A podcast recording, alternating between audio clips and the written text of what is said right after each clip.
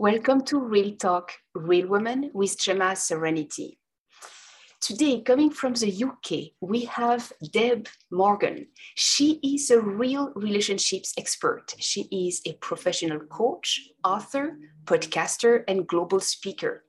Her vision is to help liberate women to break through the bondage of their past, to remove the masks of fear and shame that keep them hidden, shackled, and often playing small. Her clients live a life of unconditional love, abundance, and happiness by creating strong, healthy, and robust relationships. Her overriding mission is to reduce the prevalence of domestic abuse globally. Deb comes from a place of knowing through bravely overcoming personal experiences. Her toolkit of professional qualifications, 25 plus years ethnographical research into domestic abuse and the sex industry, combined with her psychology and drama training, underpin her expert knowledge to transform lives. Deb is both hugely motivating and inspiring. Now, today's topic is how the sex industry saved my life. Deb, without further ado, this is probably one of the most intriguing titles that we are going to listen to. Mm-hmm. Right? Absolutely. so let's get started by um, introducing you a little bit. Can you just give us an overview? No need to go into details, but I mean, when I introduce myself, I just say, okay, I'm victorious over 15 years of domestic violence, beaten, put down, and raped, because it gives an idea of what kind of domestic abuse I mm-hmm. am acquainted with, sadly so, but factually so. Mm, exactly. Um, I'm not asking you to do that, it's that short, but but um, can you just maybe run us through a little bit of your life? Certainly. I mean, my I suppose my background, most of my adult life, I've been in abusive relationships. My first relationship, I met my first husband when I was 14. We got married when I was 20. He beat me up for the first time on our wedding night, which was a little bit of a shock to say the least. Um, I stayed within that marriage for some time, as many victims of abuse do. They stay within their relationship for quite a while until they pluck up the courage to leave. And from there, it was a while, but then I went on and married my kickboxing instructor. And the irony that I married my kickboxing instructor after being married to somebody who was physically and sexually abusive isn't lost on me. What I didn't realize was that my kickboxing instructor, whilst not physically or sexually abusive, was actually quite psychologically abusive. And that was very, very damaging for me. Um, from there, when I realized that there was an issue there, I left him. And the psychological abuse meant I left my son with him as well. So, in the eyes of the law in the UK at the time, because I'd left my son there, I'd actually voluntarily given up my right to be my son's primary carer. So I then entered a 10 year legal battle to become recognized, not just as his primary carer, but because as his, but as his mum as well because his dad was telling the authorities I died and didn't exist. He'd even told my son's school that I was dead. And the school thought my son had some major psychological problems around grief um, because he wasn't accepting that mum was dead when he'd go into school and say, I had a lovely weekend with my mum because he was actually with me every weekend. So I had that to contend with. During the course of that separation, that legal battle, I grew and grew a very successful business, which became insolvent overnight. And I ended up having to close my business, make my team redundant with immediate effect and no pay, and take myself through personal bankruptcy as well. Unbeknown to me, my ex husband had actually sabotaged that business from within. It was a business we'd started, or I'd started when we were married. He had worked alongside me. So I was contending with that as well. And I decided I was going to take my own life because it was just too much. You know, my second marriage had failed, my business had failed. As far as I was concerned, I'd failed as a mum, I'd failed financially because I was bankrupt. And I decided it was going to be better for everybody if I wasn't here. And I'm glad to say I failed. But at the time, that was just another failure to add to a very long list of perceived failures. And I didn't know what to do next. I had nowhere else to go, nowhere to turn. I was in desperate need of money. Um, I, I, couldn't get a job. Everybody I was applying to, to jobs for jobs to was saying to me, "Well, we know you can do the job, but you've been self-employed for so long. You're not going to stay here longer than six months. So actually, we want somebody who we know is going to stay for a lot longer. So I'm sorry. Whilst we know you can do the job, we're not hiring you." And that happened time and time again. So my self-esteem and self-worth were really, really low. I often say it was sort of six foot under at that point. And I got to the stage I was self-medicating with Chardonnay, which was my drug of choice at the time. I wasn't eating healthily, but I was desperately looking for love. I just wanted to be loved. I had so much love to give. I wanted to share that with somebody and I wanted somebody to love me and I was going out and I was having one night stands. I was meeting really sort of the wrong people, the wrong types of people, quite often putting myself in danger as well. And the night I failed to take my own life, I thought, well, you've got nothing else for it. You're giving it away anyway. You might as well start charging for it. And I set myself up as an independent escort and joined the sex industry. Now, for most people, that's the lowest of the low. And you could say in that moment in time, it was the lowest of the low. But what it did for me, and this is with hindsight, and I was aware of it as I was working in the industry, is that it actually started to build up my confidence, my self worth, and my self esteem, which aren't side effects you would expect from working in the sex industry. And I realized when I left that industry, having fallen in love with a client in a classic pretty woman moment, that actually joining the sex industry saved my life because it gave me some confidence back, it gave me some independence. And what it did, bizarrely, was make me realize that there were men out there who respected me because it wasn't about the sex, actually. The sex was a very, very small part of our transaction, our time together. The rest of the time was spent talking. A lot of it was spent counseling, coaching, use whatever term you like, but helping the men who were my clients to work out issues in the workplace, work out issues within their marriages and relationships. And that was the part I really loved. But these men then would contact me and over time want to spend time with me to help them on their relationships, on their businesses, rather than the sex. Now, whether that's because I was so rubbish at it, I don't know, or whether it's because I just asked them so many questions. Um, I always maintain I was the world's worst escort because I used to ask so many questions.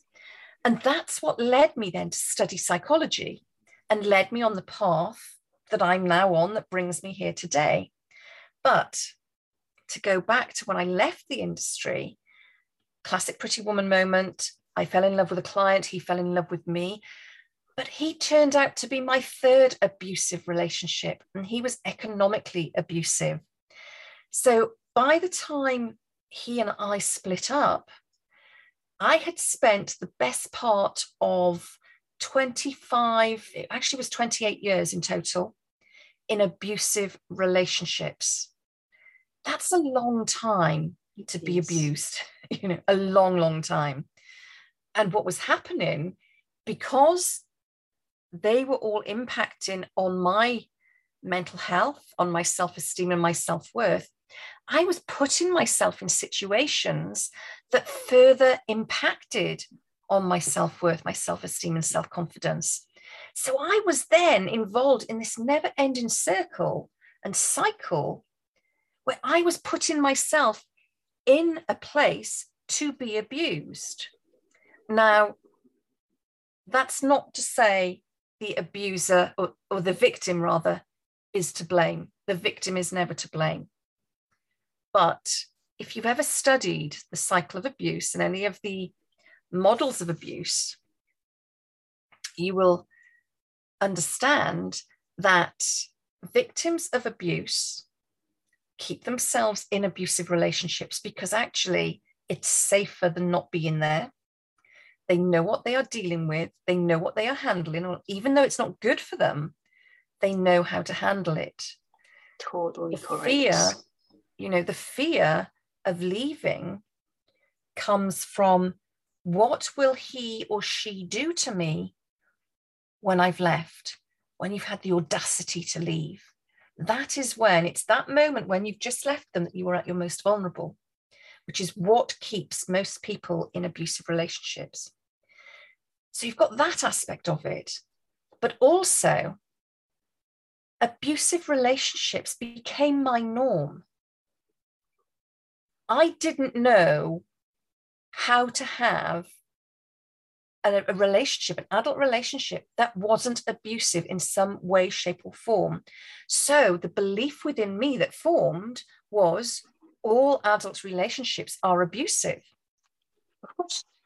So every relationship I then went into, if there was the slightest bit of abuse, it was my comfort zone. Crazy as that sounds, it was my comfort zone. And it was only when I entered the relationship I'm in now, which I've now been in for nine years, that I learned what an unconditionally loving relationship was. I was 42 years old. That's a long, long time to wait to have your first truly loving relationship. But the hardest bit about that was learning how to be loved unconditionally. I know how to receive. First, Mm. Mm, First hard one. two years of this relationship was so, so difficult. And I did everything I could to pretty much make him abuse me. Yeah. Because I couldn't accept that he just loved me for who I am, yeah. what I am, and wanted to love me for me. And I can remember it was around the two year mark, and he sat me down and he said, Look, I love you for who you are. I love you unconditionally. And I am not going anywhere. If anybody breaks this relationship, it's going to be you. So you can throw anything you like at me metaphorically, and I'm not going anywhere. The choice is yours. And to this day, I remember sitting there and thinking, oh, okay, now what do I do? And I realized I had to change myself. I had to change my behavior. I had to change my expectations of relationships. And I had to change my beliefs about relationships. And that was so difficult. So, so difficult to do. And I, I remember feeling completely out of my depth. You know, imagine starting a new job or go into a new university or a new school or move into a new town or a new country and you don't know where anything is, you don't know who anyone is, and you feel lost, scared, alone. That's exactly how I felt within the safest relationship I've ever been in in my life. And so I had to really take myself in hand and think, okay, when have I felt like this before as an adult? As a child, I was always very happy, very secure, very safe. So, as an adult, when have I ever felt like this before? And don't get me wrong, I had had minor relationships sort of between my marriages that were good, but because they weren't what I was expecting, because they weren't abusive, I didn't know how to handle them. I thought they were odd. So, of course, those relationships were very short lived. And I went and found a relationship I was comfortable in, which was abusive. So, I had to think back to a time where I felt safe, where I felt confident, where I felt that I had high self esteem, high self worth. And that time was the sex industry.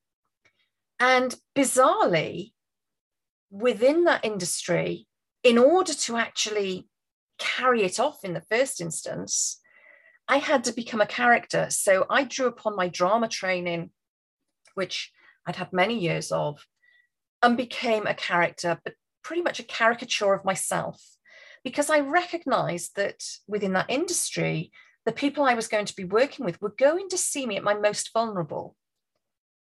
You know, ultimately, they were seeing me naked and I was seeing them naked at our most vulnerable.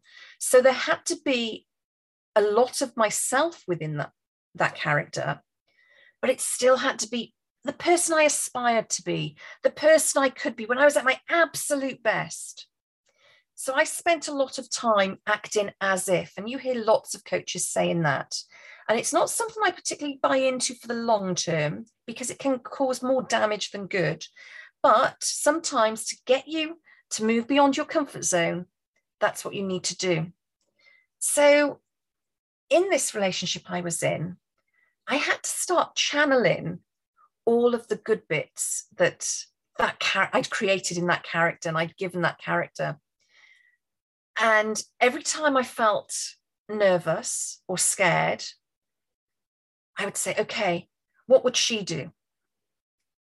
And I take a deep breath and I pull myself up to my full five foot four inches and say, okay, I can do this.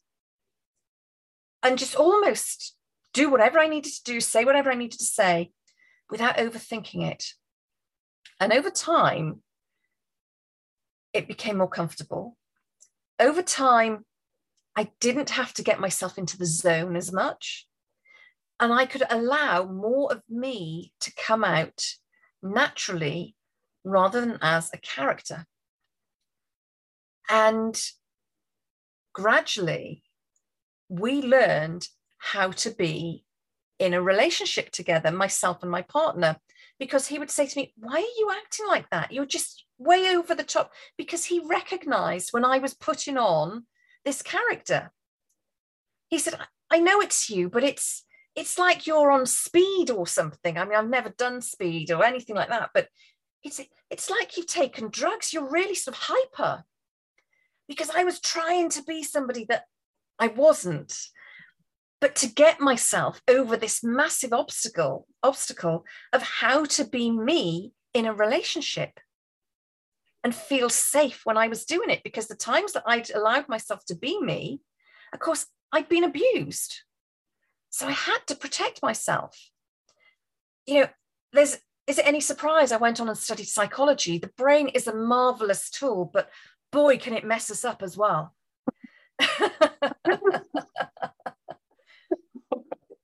yes, definitely you know so all of that was it was just completely mixed up. It was crazy. And when i recognized that this was happening and thank goodness i mean he had so much patience and just let me deal with whatever i had to deal with and go through whatever i needed to go through in terms of healing. So he supported me when I had lots of counseling, lots of therapy, different coaching of different modalities, until I was able to sort of say, okay, now I can cope with this. Now I understand what happened to me. Now I understand why it happened to me. Now I understand my own reactions and responses. And actually, now I can start to shed all of the things that aren't me because I don't need to build that barrier around myself anymore. I can allow myself to come out because now I know how to look after myself. Now I know how to be completely open and honest whilst keeping boundaries in place, whilst feeling safe and secure, whilst remaining quite powerful and in control without giving any of that away to somebody else. And when I learned how to do that, and was able to adapt it and create my own coaching program from it, that's when I knew I had completely healed. But I also recognized that all of that started when I started working in the sex industry. That's what started me on the path to where I am now, those were all the qualities, all the values I brought into play when I was working in that environment, strange as it may sound. so I could link back to them and draw on the good. And I'm not here to glamorize the sex industry, but like any other industry, there is both good and bad in it. The media prefers to focus on the bad because socially we have been conditioned to believe that the sex industry is bad. My belief is it is actually just a service industry. And I had so many of my preconceptions shattered when I worked within the industry. And for me, it completely changed my life. It saved my life, as I said. So that's why I say it totally saved my life because I would not be here today without it. Mm. Deb, I mean, your story is riveting. Listening and understanding the ups and downs of what you have gone through, how you have transformed, how you have used the things around you, how you have shifted, how you have healed, how you help others, all in one go. I mean, wow. Thank you. You're welcome. Yeah, both hugely motivating and inspiring. You can hear the crowd cheering you up. definitely, definitely. Thank you. Oh my God. I do understand with your story now why the sex industry actually saved your life. Drawing the courage you have to muster and the character you have to build to be able to serve your clients in this industry and then drawing onto that inner strength and inner confidence to then bring that in your daily life of after that period I mean, wonderful, wonderful. And basically, in your in your story, you answered all my questions. so it's like okay, it's hard to create another one like on the spot. but yeah, it really, really, really helps. And um, yeah, I didn't know that at the end of the day, it's a huge relationship building and coaching building um, relationship that you create with your clients in that specific industry. I didn't know that. No, and you know, everybody is different. So mm-hmm. I can only speak from my own experience. I'm yes. not party to other people's experiences of the sex industry, other than conversations I've had with them, you know. Mm-hmm. But for me, and it's like any business you you pitch your business to a specific clientele. Yes. I knew the sorts of clients i wanted to work with. Oh. So i just like when i'd set up my previous business i worked out who i wanted to work with what i was going to offer how much it was going to cost how much they were going to have to pay for it when i was going to work how often i would need to work to hit my targets. I'd set myself targets. Um, so I absolutely knew the kind of person that I was going to end up working with. And I recognized that actually, a lot of the time, they were going to be feeling more vulnerable than I was. Yes. And that was actually very powerful.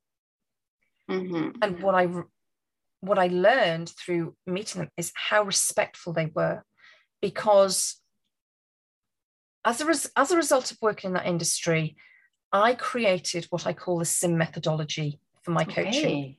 It's the sex industry model.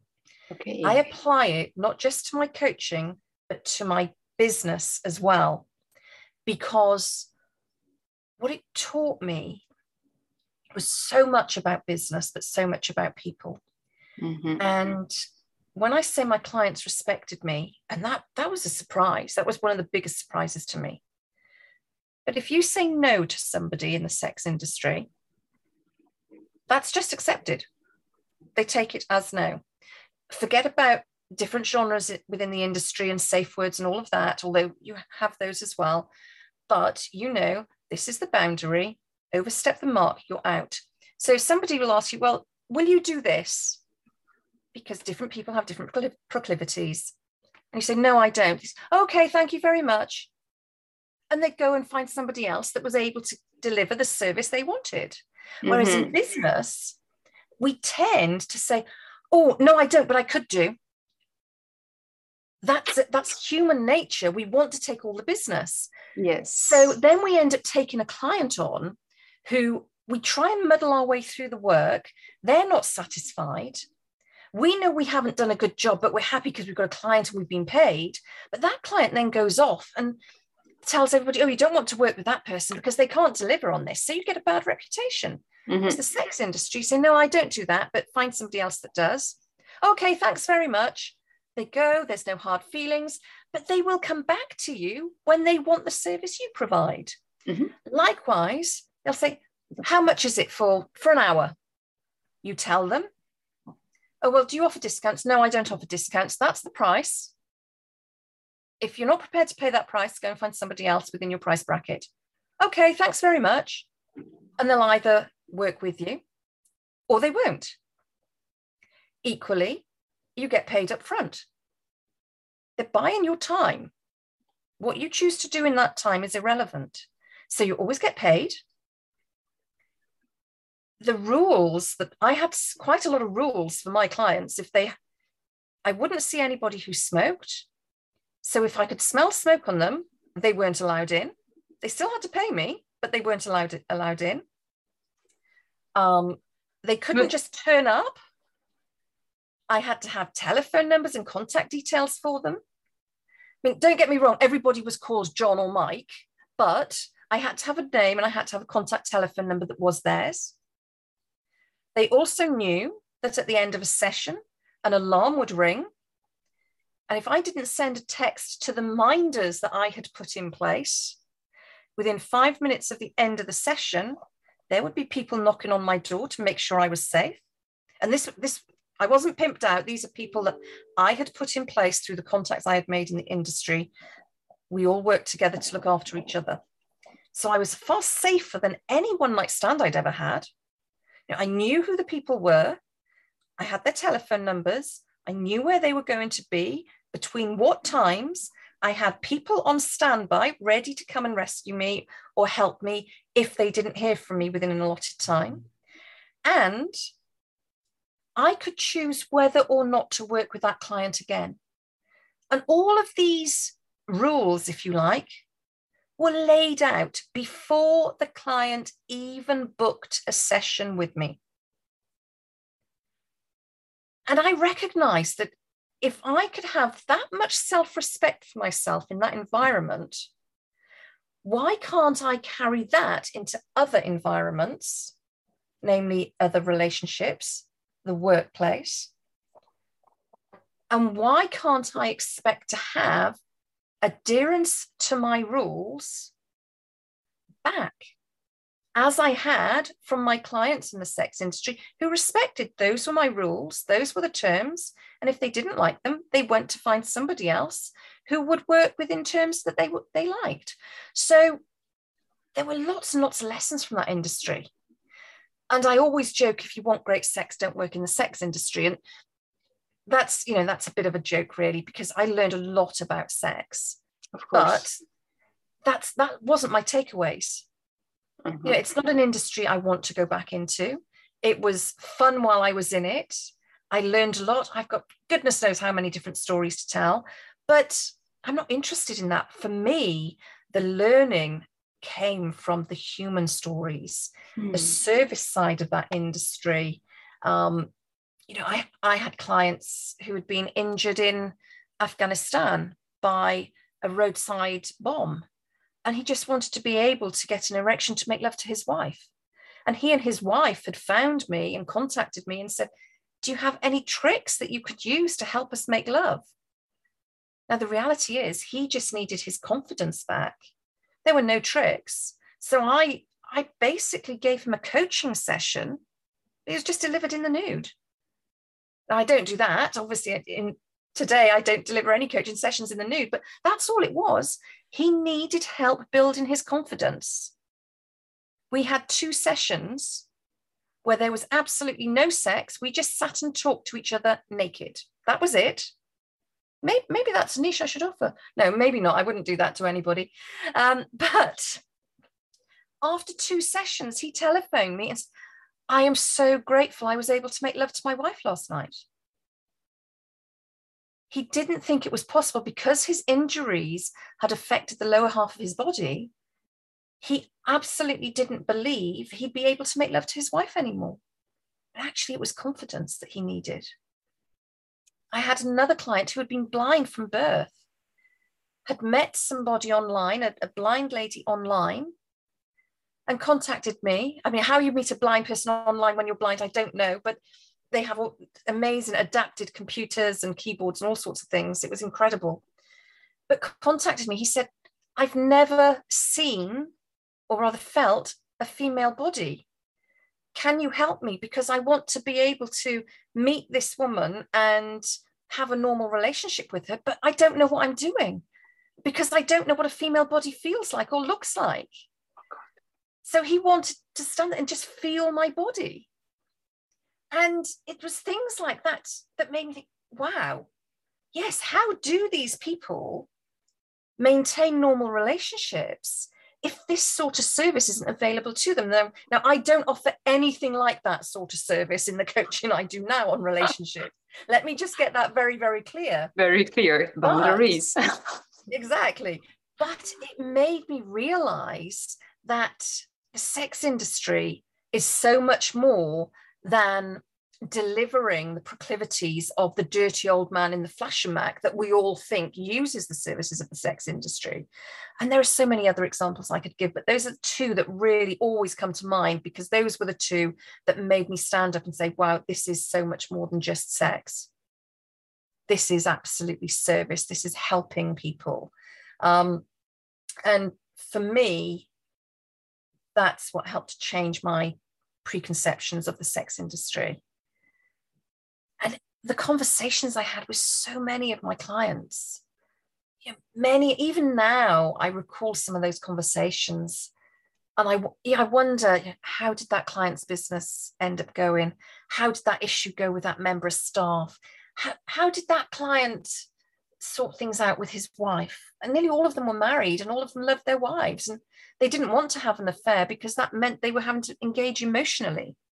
Where, where they were engaging physically, it was just a business transaction. And that's how they saw it. And, you know, they, I, I could talk for hours as to the lessons I learned from working within that industry and the lessons that I bring into my own life, bring into my own coaching to enable me to be a better wife, wife, partner, lover, a better mother, a better business owner, a better coach. So much from that industry shapes what I do now and how I do it that I don't think I would be half as good a coach, a wife, or partner, we're not married, um, a mother, a daughter, a sister, if I hadn't had those experiences. Because I needed I needed to go through the level of change that that brought about in me to be able to move on to be able to heal properly and to be able to really just accumulate and consolidate all of that learning. The learning not just from the industry but my abusive relationships and to recognize why why do people treat people the way they do in relationships? I don't believe anybody goes into a relationship with the intention of hurting the other person. So, what's going on? And those were the questions that led me to study psychology. They're the questions that led me to go into relationships coaching. And they're the questions that continue to drive me forward and move me forward because I believe by educating people to create strong, healthy, and robust relationships, that's how we reduce the prevalence of domestic abuse worldwide. And it's a massive mission. It's not going to happen in my lifetime.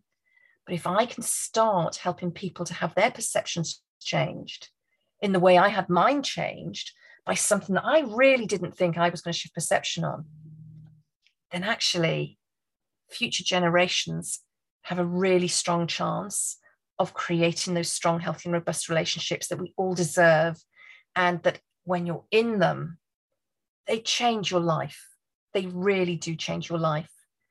And you know what it is to just go through life as yourself, loving yourself, loving who you are, no matter how many pounds extra weight you're carrying, no matter whether you've got your grey roots showing as I have today, whether you're wearing makeup or not, whether you're wearing the right clothes or friends with the right people or going to the right bars. When you know that you are accepted absolutely for who you are, for all your idiosyncrasies and foibles, then you, you are capable of achieving so, so much. And that I'm full of so much gratitude for all I have been through. Because without that, I wouldn't be where I am today. The relationship I'm in today wouldn't be as strong as it is because I wouldn't recognize what an incredible relationship I have, even when we are arguing with each other. There's no such thing as a perfect relationship. That's something made up by Disney and Hollywood to sell, film, sell films. but our relationship is perfect for us your relationship would be perfect for you. We argue like, you know, like other people do. We argue over whose turn it is to put the bins out. We argue over whose turn it is to get out of bed first and make a cup of tea in the morning, or where we're going to go for dinner because we're fed up of going to the same restaurant all the time. You know, we have those silly little arguments and niggles that every other couple has. We're human beings and we lose our patience with each other and we get fed up. And there are times he wants to go out, but I want to stay in, and vice versa. There are times where I wish he really wouldn't leave his socks on the floor and just put them in the laundry basket.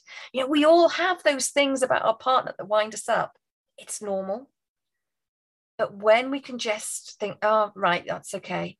This small stuff doesn't have to mean we're incompatible. It doesn't have to mean our relationship is on the rocks. We, it's okay, it's healthy to argue or discuss. We, we don't shout at each other. We, we, we, we have discussions, you know. When you're in an unconditionally loving relationship, you can talk about the stuff that really annoys you without it becoming a heated dispute. And you know you can have that conversation. It can be a lively debate. That's, you know, we have lively debates. We don't argue, etc. We have lively debates. It can be, it can be very lively, but you know that neither of you are going to wake up the following morning holding that grudge and still angry with the other one because it's just okay it's happened. That's their that's his opinion. That's my opinion. It's we'll agree to disagree. disagree. Exactly. Exactly. This is what my husband sasha taught me. Let's agree to disagree. Mm-hmm. is that really that important? Is that still going to matter so much tomorrow and the day after and in one month okay if yes yeah we really we really have to find an agreement. But if no what if you prefer red i prefer blue? Exactly. All exactly. right. well let's have two one red and one blue everybody's happy. My partner loves thrash metal music. I love jazz. Yeah, you can't get much further apart than that. Then you but, offer both a silent headphone and everybody listens his or her own music and together in the same house. That's a great idea. But what we do, we'll we'll have evenings perhaps where we'll sit down and watch YouTube and he'll he'll put some thrash metal on and that, to me it's just noise but he'll explain to me why he loves it so much and he's a drummer so he likes all those technicalities so he'll say look at this this is so this technique is so difficult or it's so impressive. So I've learned to appreciate it more. It's not music I would put on out of choice, but now I appreciate it because I listened to what it was that excites him about it. Equally, he doesn't like jazz. He won't choose to put jazz on, but he will listen to me when I say, Can you hear the different, the light and shade in this music? And doesn't it take you off? Because jazz just transforms me to bars in Paris. That's where it always takes me. Smoky bars in Paris or Covent Garden in London. And I, I'm there, I'm in the moment. And he loves that I can get so caught up in that. So he appreciates that because he loves how I love it. And that's one of the key things. We don't all have to like the same things. As you've just said, you can like blue, he can like red. We don't have to love it. But when we understand and appreciate why our partner loves something that we don't, actually, we learn to love it just a little bit because it's part of them and it's what they love and it's what makes them interesting.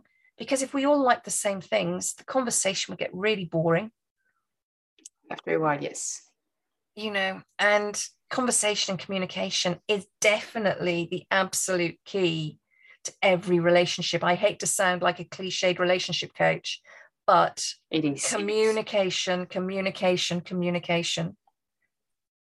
Mm-hmm. It's so, so important.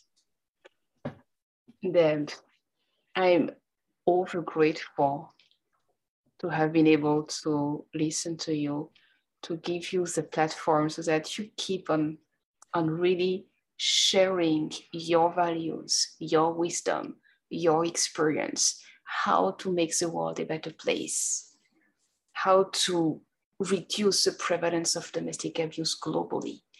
I mean, by understanding that it's all a question of within before being a question of without. Mm-hmm. This is when the world change. Absolutely. And this is exactly what I started to say when I when, when I explain what I do and why I do it. It's the vision and the mission. And I'm really like, yeah, I'm changing one person at a time from within. Therefore, I'm making the world a better place. Exactly. And that's and you don't do one person at a time. Exactly. And you don't know who is going to click when and where, mm-hmm. but it doesn't matter someone at some point. So please, the audience, when you feel that you are so happy about this conversation, you give us a feedback. Otherwise, we just don't know that we are succeeding with you. All right? Definitely. okay. So, how to get a hold of you, Deb? I'm going to put everything in the description, but already for those who listens. Okay, well, you can get hold of me on social media. Just look for Deb Morgan Coach. Okay. You'll find me as Deb Morgan Coach on Facebook, on LinkedIn, on Twitter, on Instagram. I'm even on Pinterest, although I don't really get Pinterest and don't do a lot there. So if you do find me there, you won't find me very active. So stick to Facebook, Instagram, LinkedIn, or Twitter, Deb Morgan Coach, and look for Deb Morgan with the red hair, long red hair. You've got me there and my website, which is www.deb-morgan.com. All right, deb-morgan.com. That's easy. Everybody can remember that. Mm-hmm. All right. And you have your podcast as well, which I was I listening well. to before recording this one. and my podcast is called The Real Relationships Show. Okay. So, if anybody would like to listen into that, you might guess it's all about real relationships. There are solo episodes, there are incredible interviews with amazing people about their real relationships. Okay. Thank you so, so much. And I really definitely look forward to talking with you again and to continue this great relationship with you. Thank you so much, Gemma. It's been a pleasure being here. Thank you. Bye bye for now.